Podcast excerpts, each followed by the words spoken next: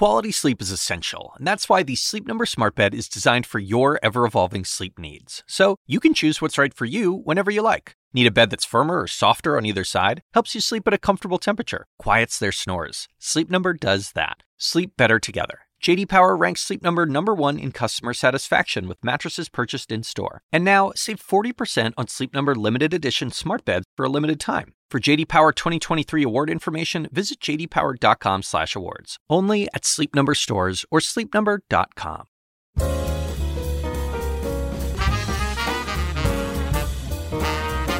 And now, from the University of Chicago Institute of Politics and CNN Audio, The Axe Files, with your host, David Axelrod. I sat down recently with Rick Stengel, who is not only one of the most distinguished journalists of our time, but also one of the most outspoken voices about the menace of disinformation in the modern media age. He's the former managing editor of Time magazine. He was a chief executive of the National Constitution Center, and he served as Undersecretary of State for Public Diplomacy and Public Affairs under President Obama. In that role, uh, he spent a great deal of time trying to counter Russian disinformation and ISIS propaganda, and that gave rise to his latest book, Information Wars How We Lost the Global Battle Against Disinformation and What We Can Do About It. Here's our conversation. Rick Stengel, it's it's good to see you again. Great to see you. Um, in these uh, very interesting, tumultuous times. Um, before we get to all of that, because you're right in the middle of a discussion that's so important about how we communicate with each other and how information is disseminated and misinformation is uh, disseminated. I want to have a factual discussion about Rick Stengel and uh, not the myth and your life. Okay. Uh, we're here in New York City having this conversation. You were born and and raised here and in the suburbs. Yes, yes. I was born uh, on the Upper East Side. My family actually, my mother and father were the first in their respective families to make the move from Brooklyn into Manhattan. So your they, grandparents were immigrants? Yeah, so I had uh, uh, none of my, neither of my grandparents graduated from high school. They both were, uh, came here as small boys, one from uh, Hungary, one from Russia, uh, other parts of my family from Germany and, and Austria. So it was, yeah, I'm really, I guess, would be second generation, I guess. Mm-hmm.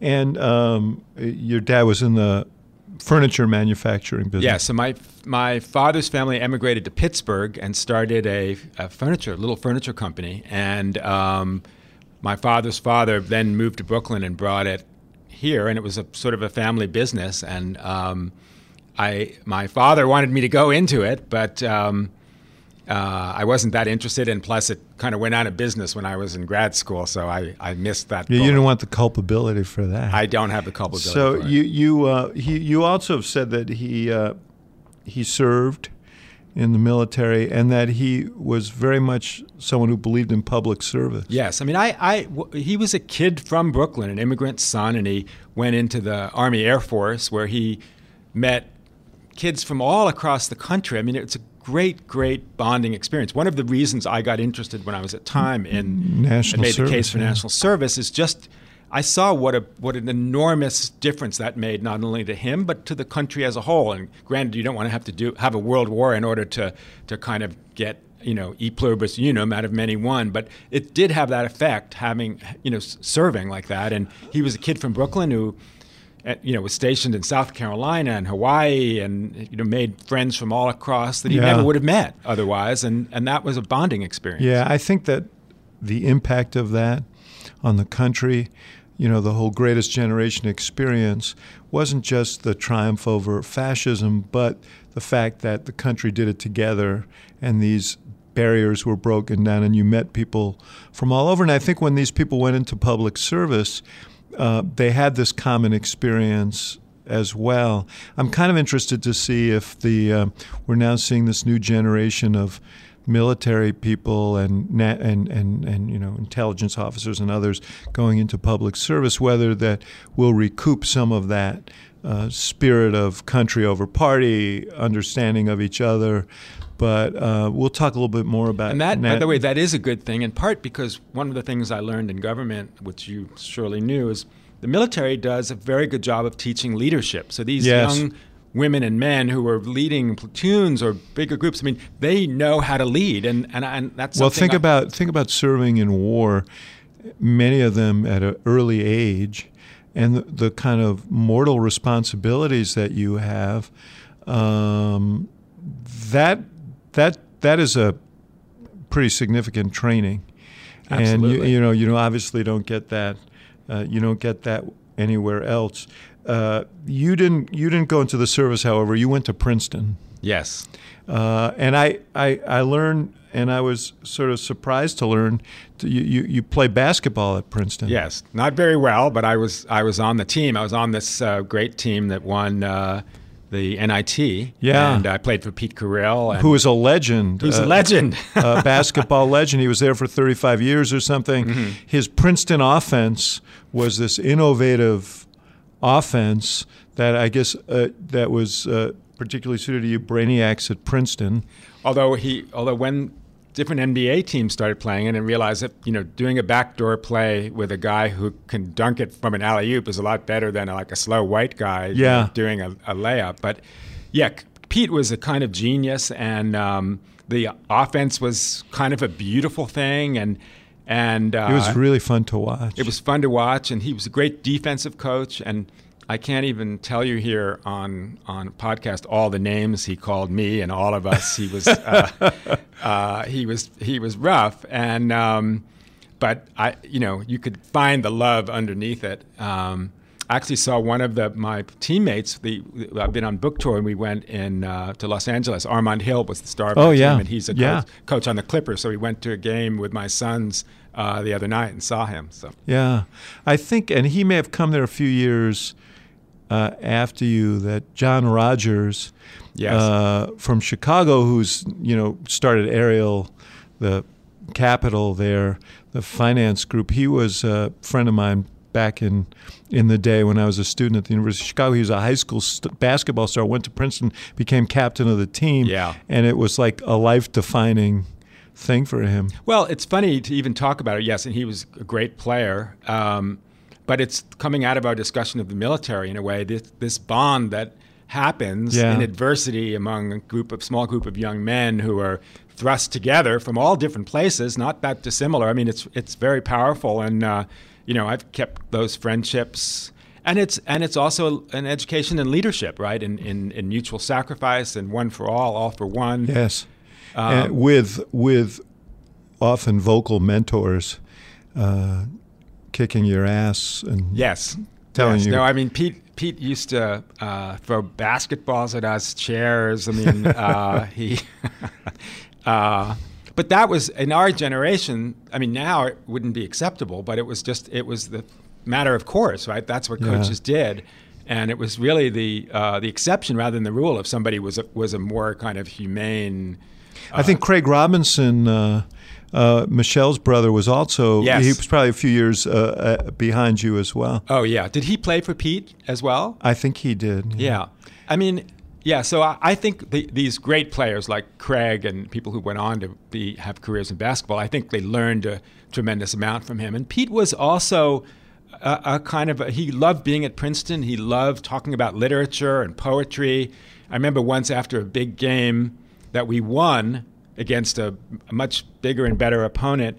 He recited the poem uh, the, uh, to an athlete dying young instead Yeah. of like congratulating us. I mean, I, I, we were all crying. You know, that that doesn't happen every day. No, you know who wanted to play there and was turned away was Arne Duncan, who became education secretary under President Obama, was deemed not worthy of Princeton basketball. Well, ended up being the president of the Har- uh, sorry, uh, captain of the Harvard team. Yes. So really, he was not accepted at Princeton. Yeah. Accepted at Harvard. Wow, that's. I'm sure somebody at Princeton regrets that now. uh, So you uh, you you went on. You were a Rhodes Scholar, Mm-hmm. uh, and then you uh, you went into journalism.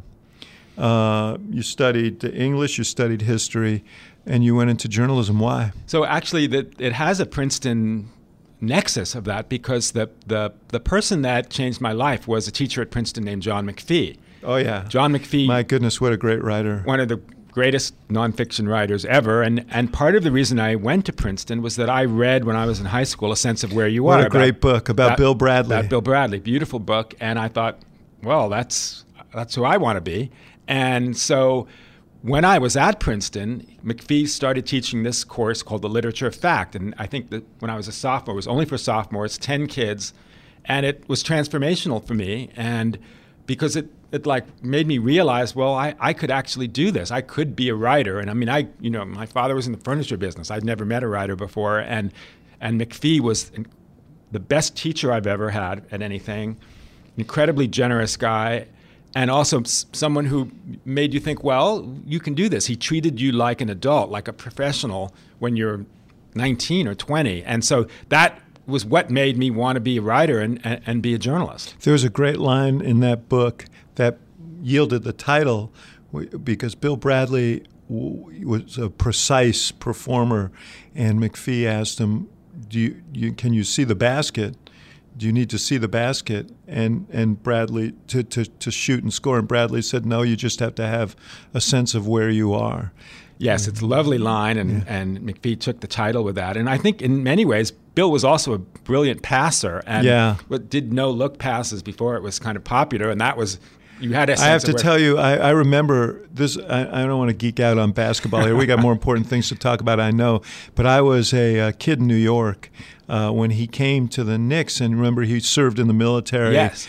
Bradley well, he did. did a Rhodes Scholarship. And then when it, yeah, one way or the other, he was in the military, did a Rhodes Scholarship. Finally, he was drafted by the Knicks, and he went to play for the Knicks, and it was a big event when he came.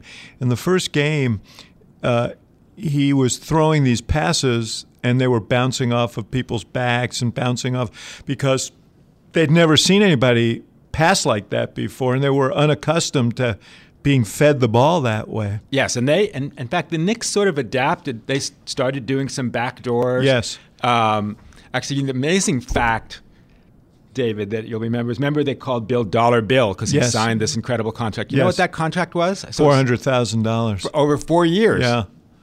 Yeah. Wow. Yeah.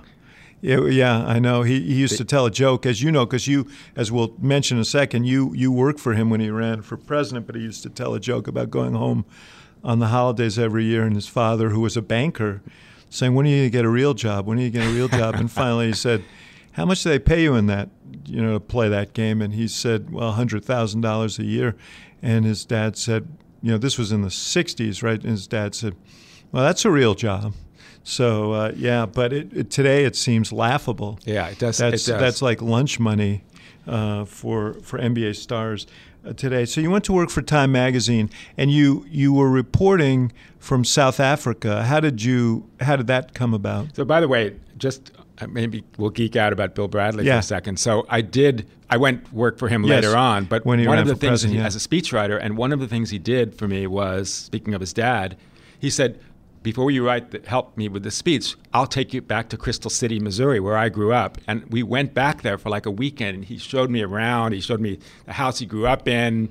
Uh, really was an incredibly special thing because that was a also a different kind of upbringing. Yeah. It was called Crystal City because there was a gigantic glass factory there. And if you look at the phone book, there are Polish names and Ukrainian names. It wasn't a farming community. It was like a mini industrial place in the heart of the Middle West. It was it was really a lovely experience. Yeah, he he's a he's a really thoughtful guy. Absolutely, really a thoughtful guy. Had a chance to sit down with him uh, for for a podcast some time back. But I was a huge fan of his when I was a kid. Every kid in New York was a fan of those New York Knicks. Absolutely. Um, oh, South Africa. T- yeah. So South Africa. So I actually didn't go there for time. Um, I went there for Rolling Stone magazine uh-huh. in. Um, I guess it was in 86 or 87. It was the uh, beginning of the township riots and, and mass protests against apartheid. And um, it was really almost an accident that I went there, but I fell in love with the place. And um, I ended up writing a, a, little book called January Sun about a forced removal in a, in a town in the Western Transvaal and about the, uh, the Afrikaans family, a black family, and an Indian family. And uh, so that started my whole life involvement with South Africa. Yeah, it also got the attention of your publisher, and uh, who uh, I don't know if your publisher published Nelson Mandela's autobiography or another publisher published it, but your work on that book uh, uh, served as a reference for you as someone to work with Mandela on his autobiography, "A Long Walk to F- The Long Walk to Freedom," which was one of the a, a really brilliant uh, and wonderful uh, book. And I'm interested in your observations of him because what you made clear was he is not he was not sort of this Gandhi-esque kind of personality. He was not a pacifist by any means. He No. was not a, you know, he was a hard, hardcore tactician, and and uh, you know he he he adapted with the times, and obviously was impacted by his time in prison. Tell me about him and your experiences with him. And yes, David, he was he was a great tactician and hard-headed about politics, but he was also this incredibly sunny person. I mean, it's sort of the, what you want in politics, a happy warrior. He, uh, you know, his company was just such a pleasure. He was just and you spent a, lot of time with him. Oh, I spent a lot of time with him. Uh, in fact, we, the Mandela Center for Memory in Johannesburg, has, and this is just the tip of the iceberg, 72 hours of tapes between him and me talking for the book. And I, but it was for me a life changing experience. And I just said, look, can, Madiba, which was what everybody called him, can I just hang around with you? And he didn't care. So we, we did the interviews, and I traveled with him. I, you know, I, I went to his house in the Transkei. I stayed with him in Johannesburg. It was just the most wonderful, wonderful experience. And and and then working on the book, thinking like, how does Nelson Mandela think? What's it like to be Nelson Mandela? Is a, a brain expanding uh, thing, and and it is. It, I mean, it's his book, and it's a wonderful book, and it's you know it'll be around as long as we all are. Um, but it, it did change my life. I met my wife, who's South African. she was a photographer. She was a photographer. I met her while I was working on the book, and he always said, "Richard, you must marry her," and and I, I never disagreed with him. So Yeah. uh, I Yeah, that's leadership right there. I actually used to joke. Now that we've said this, I've set it up. I said I'm the only person in human history who's been yelled at by Nelson Mandela and Pete Carril. Did um so so tell me just in in a few words what what made Mandela, you know, obviously he 27 years of imprisonment is extraordinary to think about. Uh, what made him uh, the leader that he was? Well, the, the incredible self discipline which came from prison, he had this one overarching idea that he was inflexible about bringing freedom to his people. But then he was almost infinitely flexible about how to get there, you know, to renounce violence or to retain violence, to re- reject capitalism or embrace capitalism. I mean, he, he, for somebody who had one goal and, and one purpose and achieved it, he was infinitely flexible. I mean, he used to say that thing about, uh, I mean, I l- would love to say it to American politicians, um, you know, about changing your mind. He said, when circumstances change, I change my mind. What do you do? And Nelson Mandela changed his mind about a lot lot things. I mean, the ANC charter was a socialist charter, and he realized that, that it's not he was a viewed as a terrorist by uh, by U.S. the U.S. authorities uh, before he went to prison. Absolutely, he was the world's number one terrorist, and and uh, he always uh, blamed, if that's the word, the CIA for uh, uh, partially for his capture. I mean, he eventually would have been captured.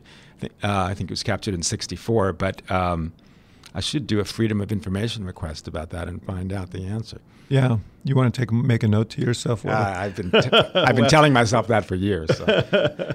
You covered presidential politics. You covered a campaign in 19, in 1988 Yes, that and was- 99. I want to ask you about the 88 campaign, which was uh, such an interest, maybe a hinge moment in uh, American politics Why do you think that? because of the use of race as overtly as it was used. Mm-hmm. Yeah, in so that was the Willie. Horton. Yeah. Willie Horton, the whole Lee Atwater, Roger Yeah. Ailes uh, strategy uh, there.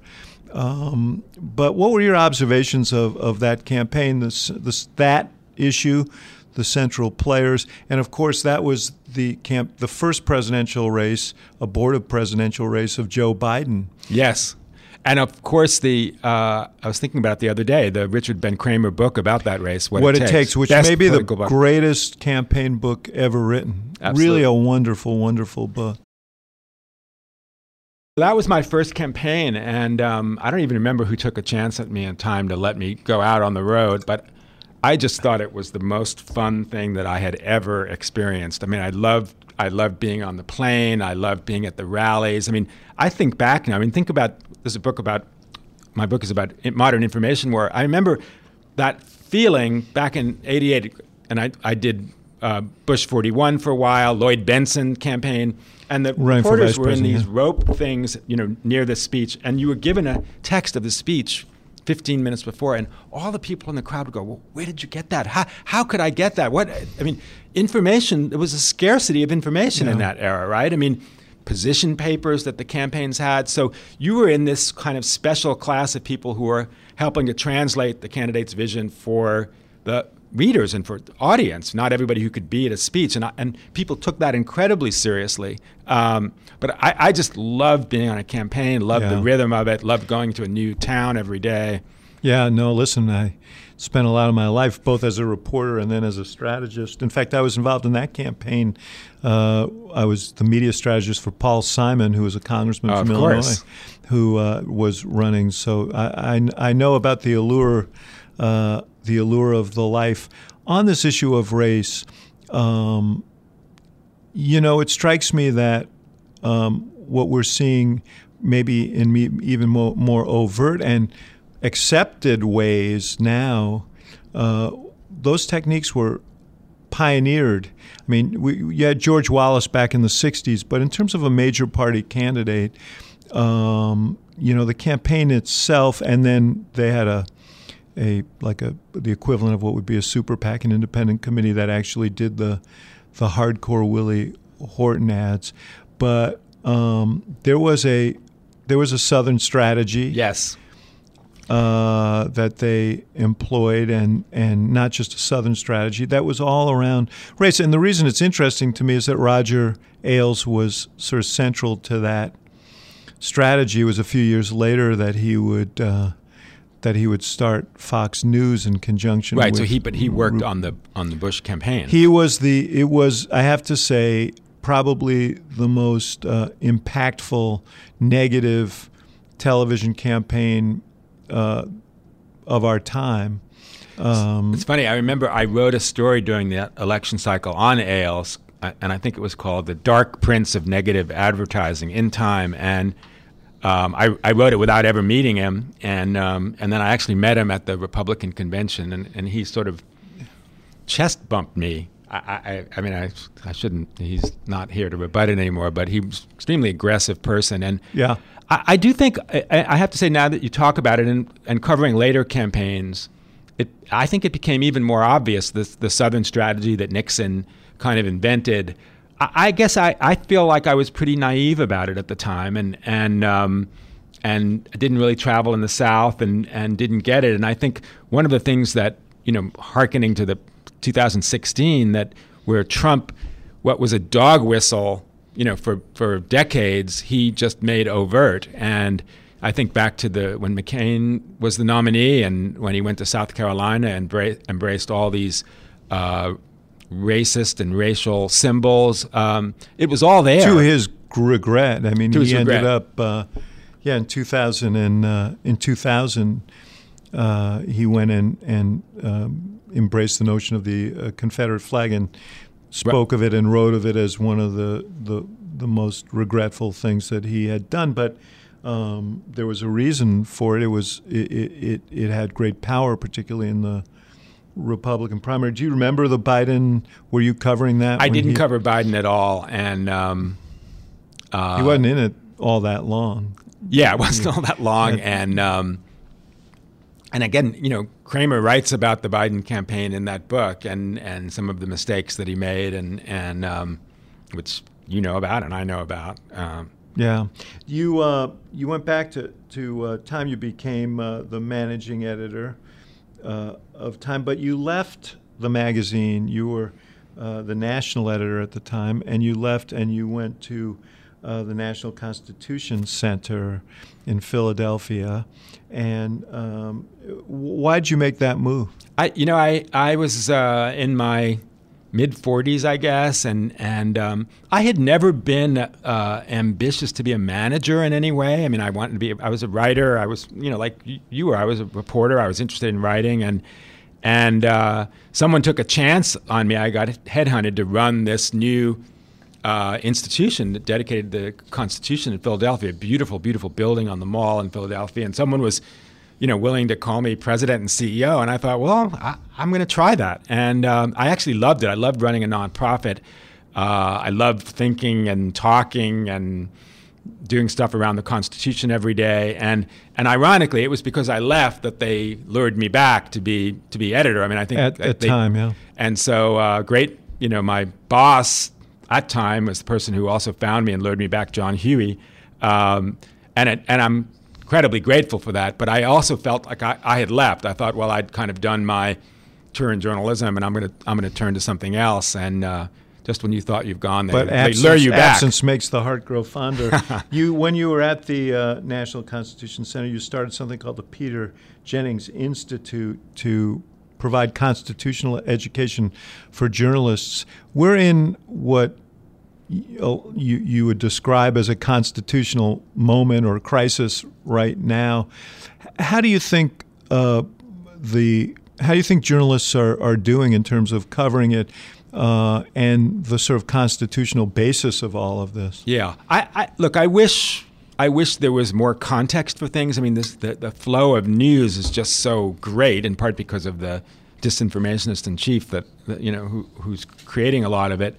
But you know, one of the things that I think an impeachment hearing investigation will do is it will be an instruction in the Constitution. I mean, people will you'll suddenly hear people talking about separations of powers and and and uh, violation of the oath of office and what high crimes and misdemeanors are and and I, I, think it will have an educational function that will be beneficial to the republic. That people will think, oh, I guess our this is what our system is about. I mean, look, we had a guy who was elected president who didn't know there were three branches of government. Well, I remember we did a poll when we were, we were opening the National Constitution Center, and and you know more people had heard of the Three Stooges than the three branches of government. I mean, that, that's a problem. In fact, yeah. it was Sandra Day O'Connor. The problem is that people now think of these branches as the Three Stooges, but that's a different. well, issue. but I, I, I think they're wor- sort of working, and and um, you know part of the idea that the founders came up with is when one branch is sort of overweening, the other branches yes. compensate. And I well, I mean, what's being tested right now, and it will lead into our discussion a few minutes on on on disinformation.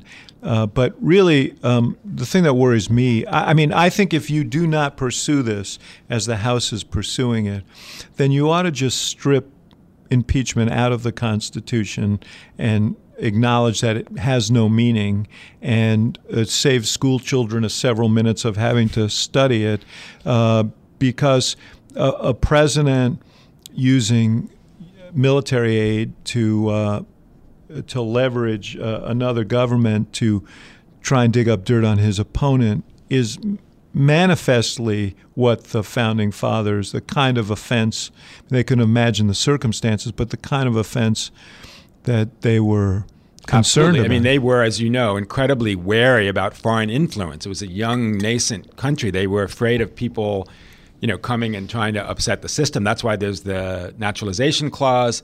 But the other thing, and I've now gone back to read some more in the Federalist Papers about about um, impeachment. I mean, the, they also just saw it as a betrayal of the public trust. Yes, that's what the I mean, and an abuse of power, and an abuse of power, and and, and they're they, worried about kings and and but, but they're worried also about behavior and yeah. tone and yeah. and the high in high crimes and misdemeanors isn't isn't a adver- isn't a adjective modifying crimes and misdemeanors. It, it's meant it's committed by someone high in the government. Yes. And and those crimes and misdemeanors, which is a British phrase, I mean, can be anything, including. Uh, you know, uh, lapses in judgment and and and bad behavior. I mean, bad behavior was even a term that Madison used. So, so to me, Trump is like the poster Post, child. Yeah, for, you know, the, here's the problem in the in the era in which we live uh, about that sort of open-ended definition is that um, I think a lot of Americans, even as they recognize its bad behavior,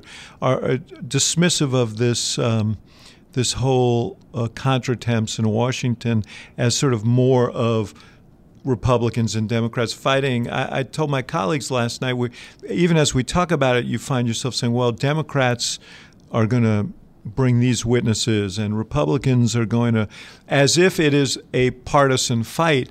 And in fact, there, this, you know, it is it, this it just plays into the kind of narrative that this is just another Washington food fight that doesn't really have anything to do with the day-to-day lives of people. So I think the challenge for them is going to be how do you make it how do you make people believe that this is really relevant and necessary especially when there's this sub, uh, this assumption that it's going to end up with the Senate dismissing the charges anyway well every impeachment in our history has begun uh, as a partisan inquiry, right? I mean, even even the vote was a party line against Andrew Johnson in the 19th century. But what I meant about the hearings. Although there were six House members who voted for impeachment, the articles of impeachment on the House Judiciary Committee nine or ten days before Nixon resigned. Yes, but I think that was yeah. So so I think partially the the Nixon example is relevant here because people only started turning against Nixon, even the public, was once the hearings began because the hearings were educational. They were mm-hmm. like, "Wow, he did this," mm-hmm. and that, that's what that means. I think if the Democrats and uh, you know handle it in that way to show let's let's let's show what the evidence is. Let's see why this is a violation of the Constitution. I think people will will learn from it. I mean, and by the way, let people decide, right? I mean, I mean, ultimately, it, it's. Well, that's exactly what Republican senators are going to say when they, I think, when they vote not to convict him. I may be proven wrong about this, but I think the likelihood of 20 Republicans voting for conviction, we've never actually removed a president by that process. Nixon resigned. Uh, but I think you're going to hear a lot of what he did was wrong, what he did was bad. But we all, we're, we're 10 months away or nine months away or whatever it is from an election. Uh, let the people decide, and I, I, think that's likely how it's going to end. You went back to, you went back to time. You, time you, it was like you would, they would give you little, a few years off to, to adventures, and then you'd come back. And but um, and you you ran the place. You were the editor of Time through really interesting times because the internet changed everything. Time magazine was like a fixture in the American household, uh, and then now we have this the burst of information and. Uh, that was challenging, and it continues to be challenging. The news magazines aren't what the news magazines had been. Yeah, no, the, the economic basis uh, shifted, and, and actually, I had been the editor of Time.com even before I became the editor of Time. And so I, I kind of started to figure out what the internet was going to do to journalism and media. And, and I was a you know a, a, an idealist about the internet, and I still am actually. I mean, it's greatest information delivery system in history by an exponential margin. I think the good that it does and creates still overwhelms uh, the bad. But part of what happened was that that people you know, paper was this distribution system once upon yes. a time. That's how people got their news. And, and as soon as people started getting the news either on their laptops or their iPads or their phones, waiting for a paper product every week. Plus, was, they were getting it for free. And they were getting it for free. So, which, uh, again, in the early days, I used to I used to joke. I said, you know, the, the line was information wants to be free, and I would say, well, no, people want free information, and we g- gave it to them, and that did undermine the economic basis of journalism. But but journalism had always hidden the cost of, of, of what it really cost through advertising, right? So when you worked for when you were a Chicago newspaper man and someone paid 25 cents for a copy of the paper, only, that only subsidized half the cost of all the right. journalists and reporters. The other half was advertising, but people didn't think that they. My mother anything. actually worked for PM, which you may remember. Oh, of was course, a short-lived experiment. Yeah, she was a reporter back in the 40s, uh, and they were an experiment in whether you could operate a newspaper without taking advertising because they didn't want to be influenced by advertisers. And it was, as I said, a short-lived experiment. They made it hard. It was hard to Although one of the things we're seeing now, one of the trends is papers becoming non-profits, and um, I was just actually did an, uh, a book fair in in uh, Austin, Texas, and and uh, you know looked at the Texas Tribune, which Yes. is a completely Right. digital publication, doesn't take any advertising. I, I think there are new models, and also having uh, you know Jeff Bezos buy a paper, and and It's uh, always good to have like a benevolent oligarch uh, take over your. and that's how it started anyway in the 19th century, right? Yeah. So, um, so I, I think the economic model will change. I think, you know, I mean, the the idea of paper still being the delivery Mm-hmm. of information. I mean, that will eventually go away. Although there'll still be glossy magazines, I hope. But um, You know, let, let's talk about the magazine before we leave it and get on to um, the next phase of your life. Um, one of your tasks was to oversee this institution of time, which was began and for decades and generations was called the Man of the Year. Uh, in 1999, it changed from Man of the Year to Person of the Year in recognition that man that that that women walked this planet as well and did important things. Um, but um, it- I'm interested in some of the people who you uh, chose, and some of them were people who you ended up interviewing as part of it. One of them in 2007 was Vladimir Putin. yes, Uh, and uh, I, I read your conversation with him. First of all, what were your impressions of him? Well, it's funny. I, I actually went to see Henry Kissinger before I interviewed Putin because he spent so much time with him. And Kissinger said to me, You'll be surprised at what little effort he makes to charm you. and even though I had that prepared, I mean, and I don't know if you've met him, but it's, he emanates a kind of chill air. It's like standing in front of the frostiest air conditioner you've ever seen. I mean, it, he and he has no kind of human interaction. When you look in his eyes, like I'm looking in yours, you don't feel anything. You don't feel any kind of attempt for kind of rapport or grace, ingratiation that all human beings do. It was completely Yeah, I, went, I should tell you, I went to uh, Moscow with uh, President Obama, Obama in 2009, and uh, he was supposed to meet with Mikhail Gorbachev, uh, and uh, he had a meeting with Putin scheduled. First, Putin had, was prime minister at the time, not president, and um, time passed, and all of a sudden it became clear the president wasn't going to get out of this meeting, and so I was the beneficiary. I got to sit with Gorbachev for 45 minutes, but when the president finally showed up, um, I said, "Well, what happened?" He said, "Well, he spent the first hour sort of venting about the." But he did say he said there was one interaction where um, um, Putin said uh, to him, "You know, we're different. You're an educated man. I'm an old sec- security apparatchik, uh, uh, you know, and and apparatchik." And um, he said it was very icy and you know businesslike. And and to confirm uh, what your boss said, by the way, who I made Person of the Year twice, as Yes. you remember, David, is that uh, Putin is not this kind of super hyper controlled, disciplined person. He loses his temper. I mean, even in uh, this this Person of the Year interview we did, where he kept us waiting for six hours, uh, he lost his t- temper a number of times. It's like dude, I'm, we're you're making you person of the year. Let's let's have a conversation. And and um, you know he he has a chip on his shoulder about all kinds of things. And it was in that interview that he famously said that the the dissolution of the Soviet Union was the greatest tragedy of the 20th century. And I mean, for him, that was the truest thing Huge grievance. huge grievance. And in fact, you know, part of what I write about in the book is that all of these guys weaponized grievance. You know, Yeah, uh, was Putin, Trump, yeah. ISIS, and Yeah. Uh, so um, I, I, it- it was it was an interesting glimpse into into his mind and persona, and and I think also part of that. This this grievance is, is what got him involved in the 2016 campaign. His his animosity and hatred for Hillary Clinton, who he thought uh, was the instigator of the demonstrations in Moscow and around Russia in the 2011 elections. I mean, and I came across a quote where he said at the time, you know, I'll I'll have my response in my own time and place, and that was in 2016. Yeah. He also, uh, I think, disingenuously uh, suggested that he was uh, appalled by corruption and um, that that was a problem they were going to have to deal with. That And Putin said that, you Putin said that, yeah.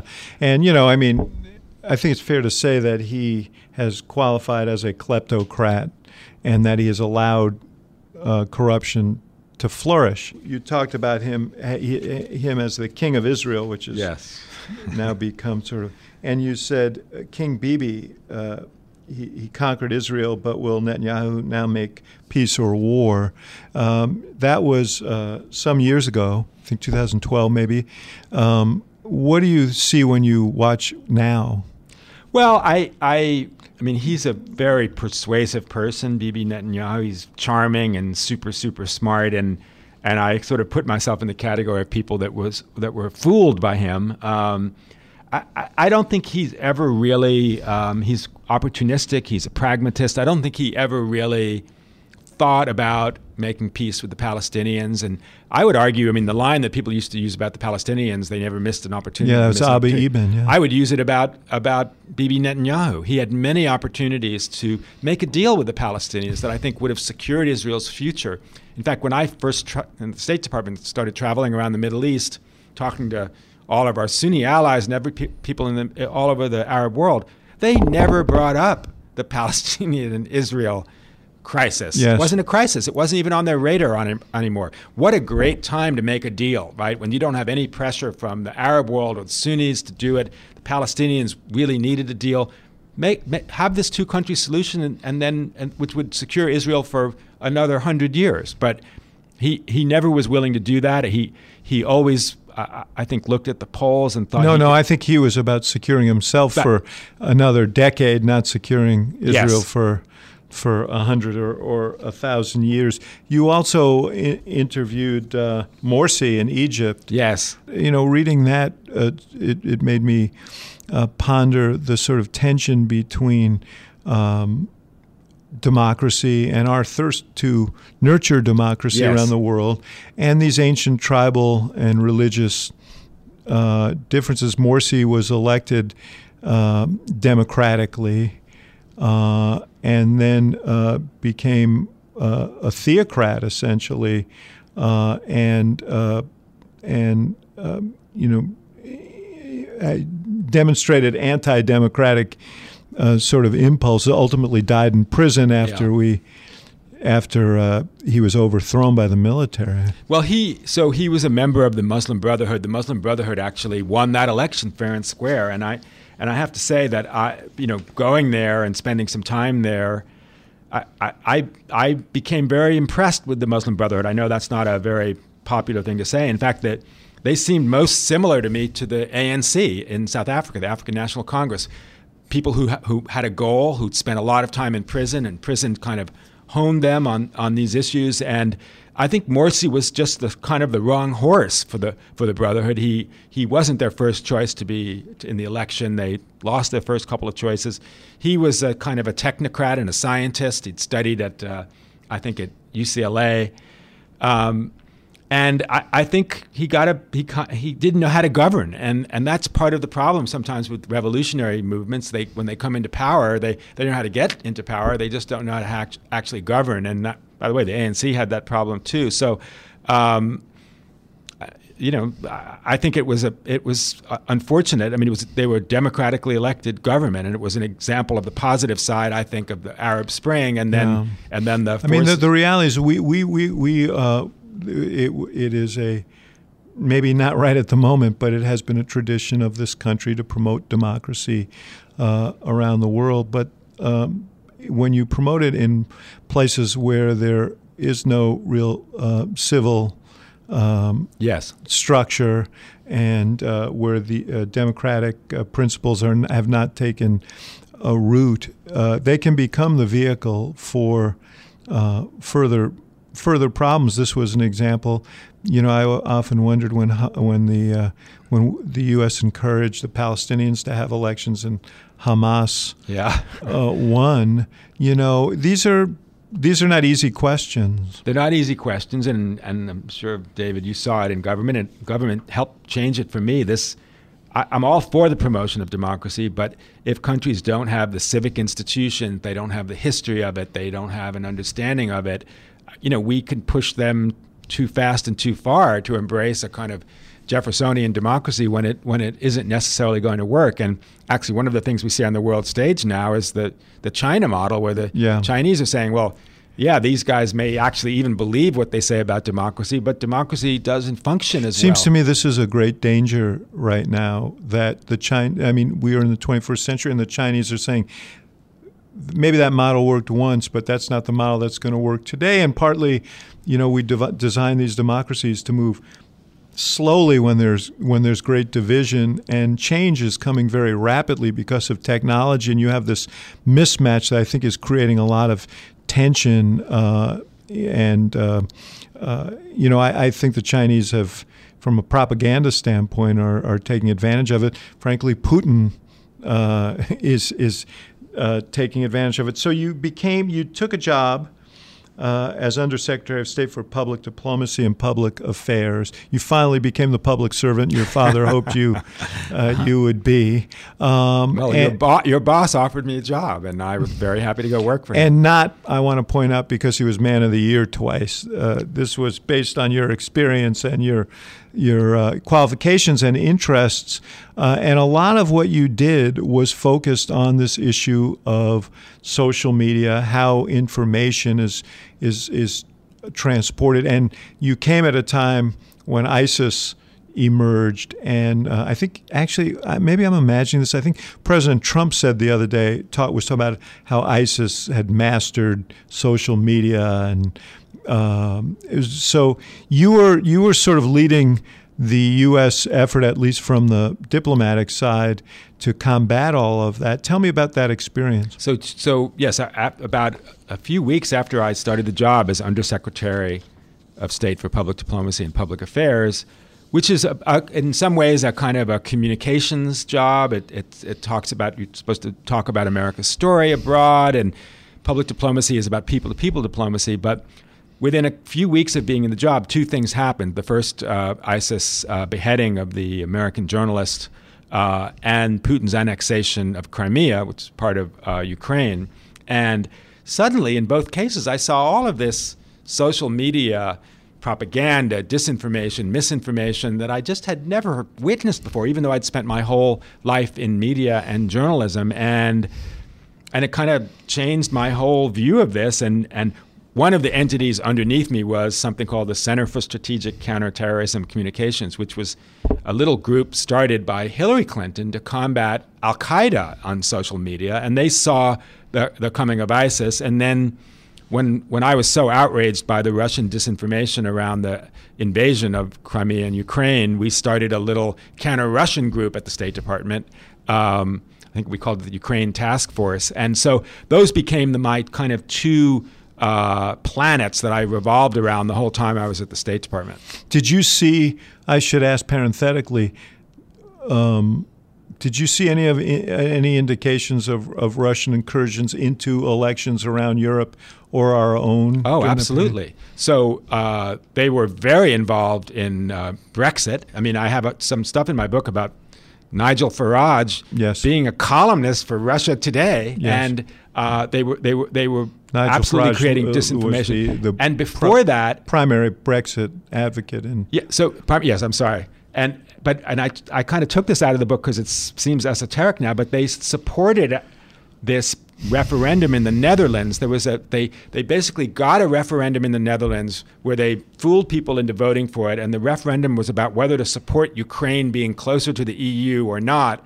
And then they created this tsunami of disinformation in the Netherlands, and the, the Dutch people voted against it. This happened about six months before Brexit, and I argue that it was a kind of template for Brexit. They realized, whoa, we can do this in the Netherlands. Why, why can't we do it in Britain? And they, and they have supported all of these independence movements around the world because they see them as undermining democracy, undermining the cohesion of democracy. So they'll support the separatists in Quebec and in Spain and all of these other places. That that's their you know anti-democracy movement. and it is a very cheap and and underground way to wage war that they really can't afford to wage Exactly, it's in, in asymmetric conventional warfare. ways. Right. I'm saying. I mean, it, you can't.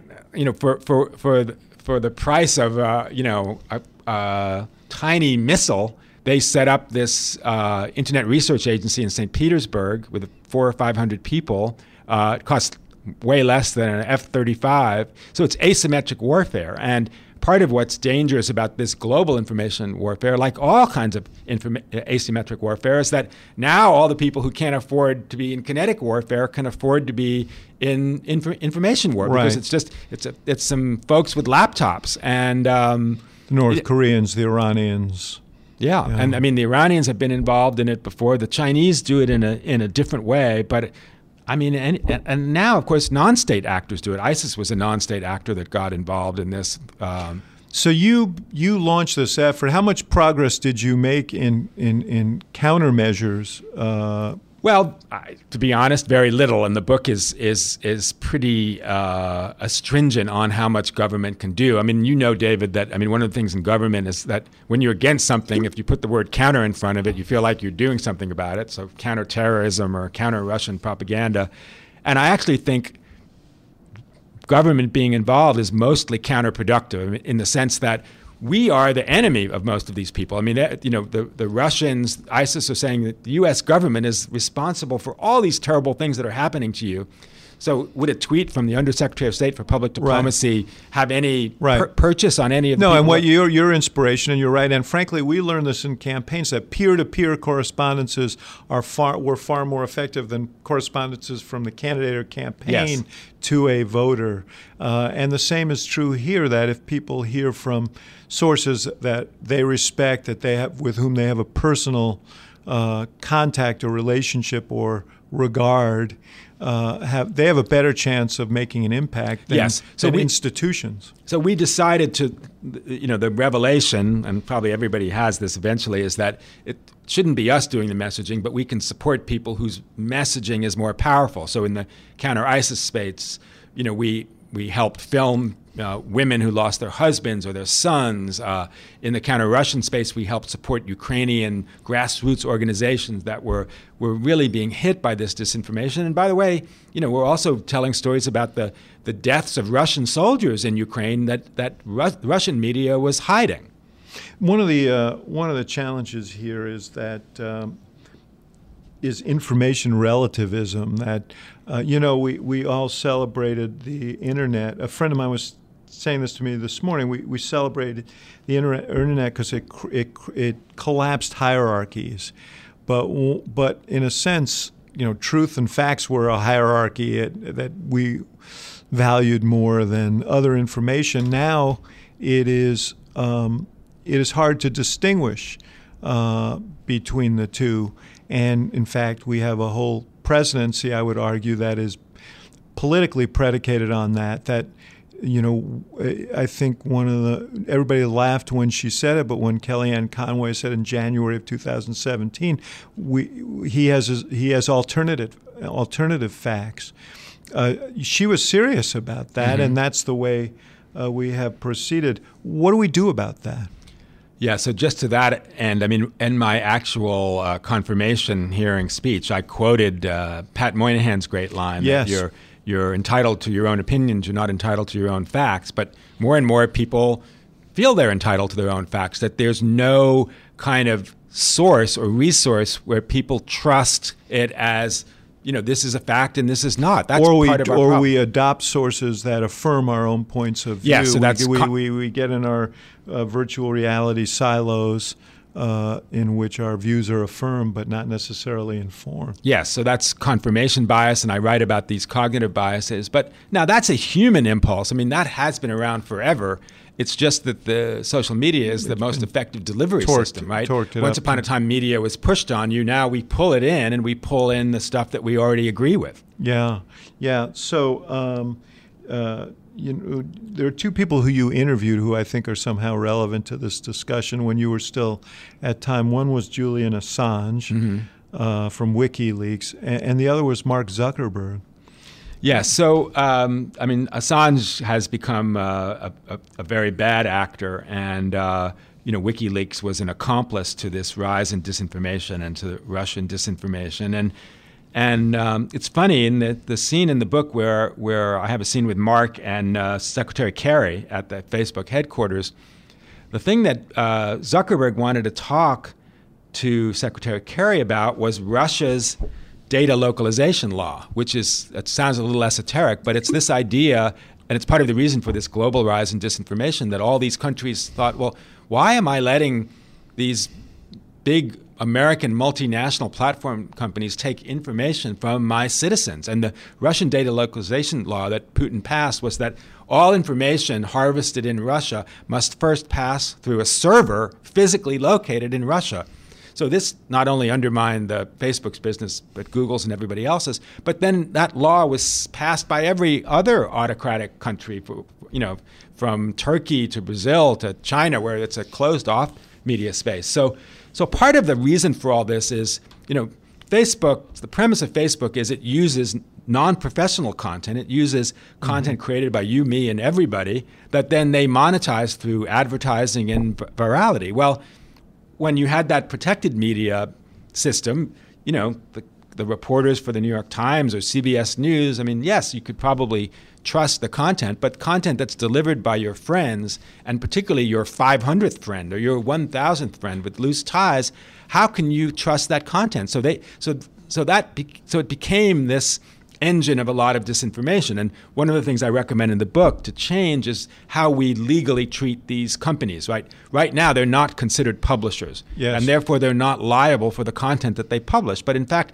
they're the biggest publishers in the history of the world. And I think reforming the Communications Decency Act that regulates them to give them more liability for what they publish, even though it's non professional content, would help clean up a lot of this ecosystem. Um, do you feel like, uh, how do you feel? I know Zuckerberg was another of your former men uh, or persons of the year. Uh, how do you think that Facebook has dealt with this issue? I think they're trying to figure out how to deal with it. And I think, you know, one of the things I talk about in the book was how actually successful and vigilant they were in the counter ISIS space and the counter Muslim extremism space. I think the Russian stuff, you know, kind of went under the radar. I mean, the whole rationale of Russian disinformation is we pretend to be somebody we're not. We pretend to be Republican women voters in Tennessee, or we pretend to be NRA, you know, nationalists in in Florida, and and so part of it was hidden in plain sight because people weren't expecting it. It's also harder to deal with because you don't necessarily know which, you know, which person is a, is a real person, which person is a Russian, and, and so they're trying to figure it out. I, I think they could have been more vigilant, and I think they've taken some stands that are that are probably counterproductive. Should they do what Twitter just did and ban political advertising? I, I am not. I, I, I admire Twitter for doing that, but I also I also understand the point of view is that that political advertising is actually more protected speech than regular speech, and our whole democracy is based on voters trying to figure out who to vote for and consuming information and making their own decisions about things like political advertising. So I think they just have to be much more transparent about it. You have to tell users where the who's buying the ad, why you're targeted. It should be much more transparent. But I wouldn't take off uh, political advertising just yet. You uh, you talk about the fact that we treasure the First Amendment, uh, maybe to a fault. Yes, I, I, saw in traveling around the world what an outlier the First Amendment is. You know, I when I was a journalist, I was a First Amendment absolutist. I love the Justice Holmes line that the First Amendment protects not just the, the ideas that we love, but the ideas that we hate. I, I respected that as a journalist, but I found that people around the world didn't really understand that. They didn't, even Europeans, certainly people in the Middle East, Africans. I mean, Nelson Mandela didn't get it. So, so we're an exceptional, um, but I think we need to start thinking about hate speech statutes in the United States. They can be tested in the courts, and the courts can decide, well, actually, this is a violation of the First Amendment. But all of these platform companies have their own constitutions. They're called terms of service agreements. They are not affected by the First Amendment the way government is. They can ban different kinds of speech if they want. And basically, Facebook does outlaw what, what passes for hate speech in, in, in, in the European setting. So, so they can do that without violating the First Amendment. Mm-hmm. And uh, you, have also said, you talked about the algorithms that sort of rule our lives now, but are, are very much. Um, unknown to people that they they they operate below the surface, and you often don't you often don't know how they work. and what they yield and how they guide uh, how social media works. So one of the things I do propose is that um, that that different companies need to publish their algorithms for why they uh, what some stories go to the top and some stories are demoted and why you get the information. And not every uh, user will be able to understand that, but but technology people will be able to understand it and say, well, you have this implicit bias in your algorithm that favors stories written by redheads over brunettes or tall people over short people. That will eventually filter out. And the other thing too about algorithms, as I say, is that these algorithms are editors, right? They're not human editors. They're making decisions about which stories to publish and, and which stories to give uh, uh, higher placement to that that actually proves that these content companies are publishers. Just because the editors are not human beings but algorithms doesn't mean they're not publishers. Um, and, and, you talk about media literacy as a responsibility of citizens, not just. Uh, so it's not just providers or purveyors of this information, but also people who are receiving information that have responsibilities. Yeah, so I say, you know, that we don't have a fake news problem, we have a media literacy problem, which people can't tell the difference between information that's kind of proven and verified versus information that's not. And I propose that that should be taught in schools, uh, starting at a young age. Uh, we need to figure out that curriculum. I think the platform companies should help pay for that for that kind of curriculum. Um, that's a longer term solution, but I even think now uh, one of the things that they can do is is publish their guidelines for what they what they consider factual based content and what isn't and and and be much more upfront about that. I mean that would be a kind of a media literacy education that happens in real time for users every day.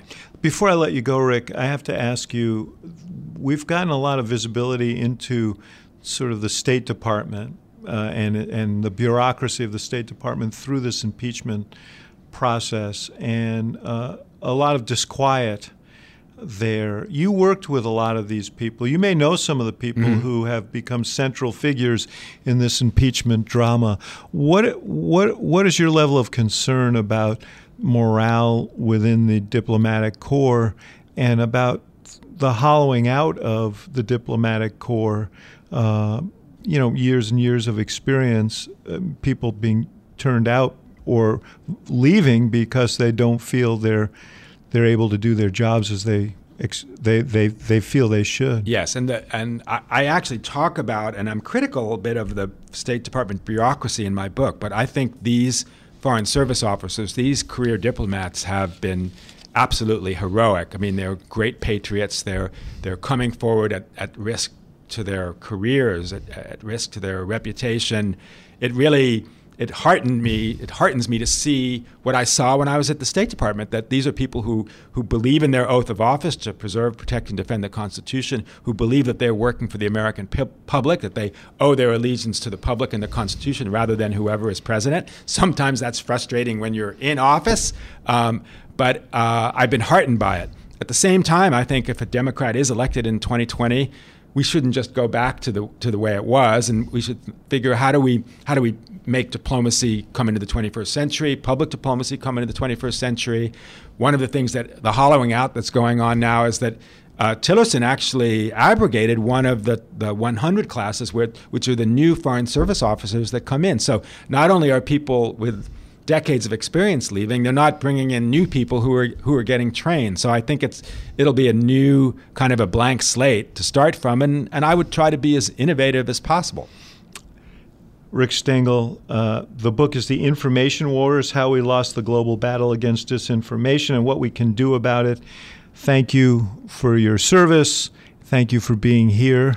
And thanks for many decades of great journalism. David, it was a super pleasure. We got to talk about Nelson Mandela and Pete Carril in the yes, same what could be better? Okay.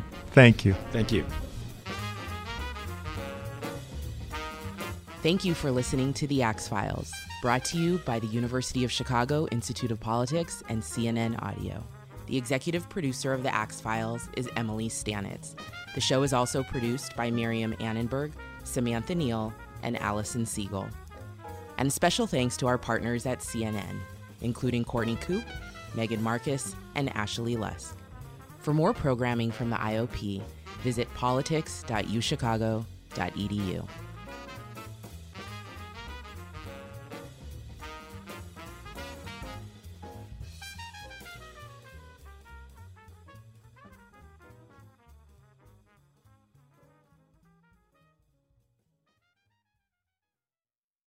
Quality sleep is essential, and that's why the Sleep Number Smart Bed is designed for your ever evolving sleep needs. So you can choose what's right for you whenever you like. Need a bed that's firmer or softer on either side? Helps you sleep at a comfortable temperature, quiets their snores. Sleep Number does that. Sleep better together. JD Power ranks Sleep Number number 1 in customer satisfaction with mattresses purchased in-store. And now, save 40% on Sleep Number limited edition smart beds for a limited time. For JD Power 2023 award information, visit jdpower.com/awards. Only at Sleep Number stores or sleepnumber.com.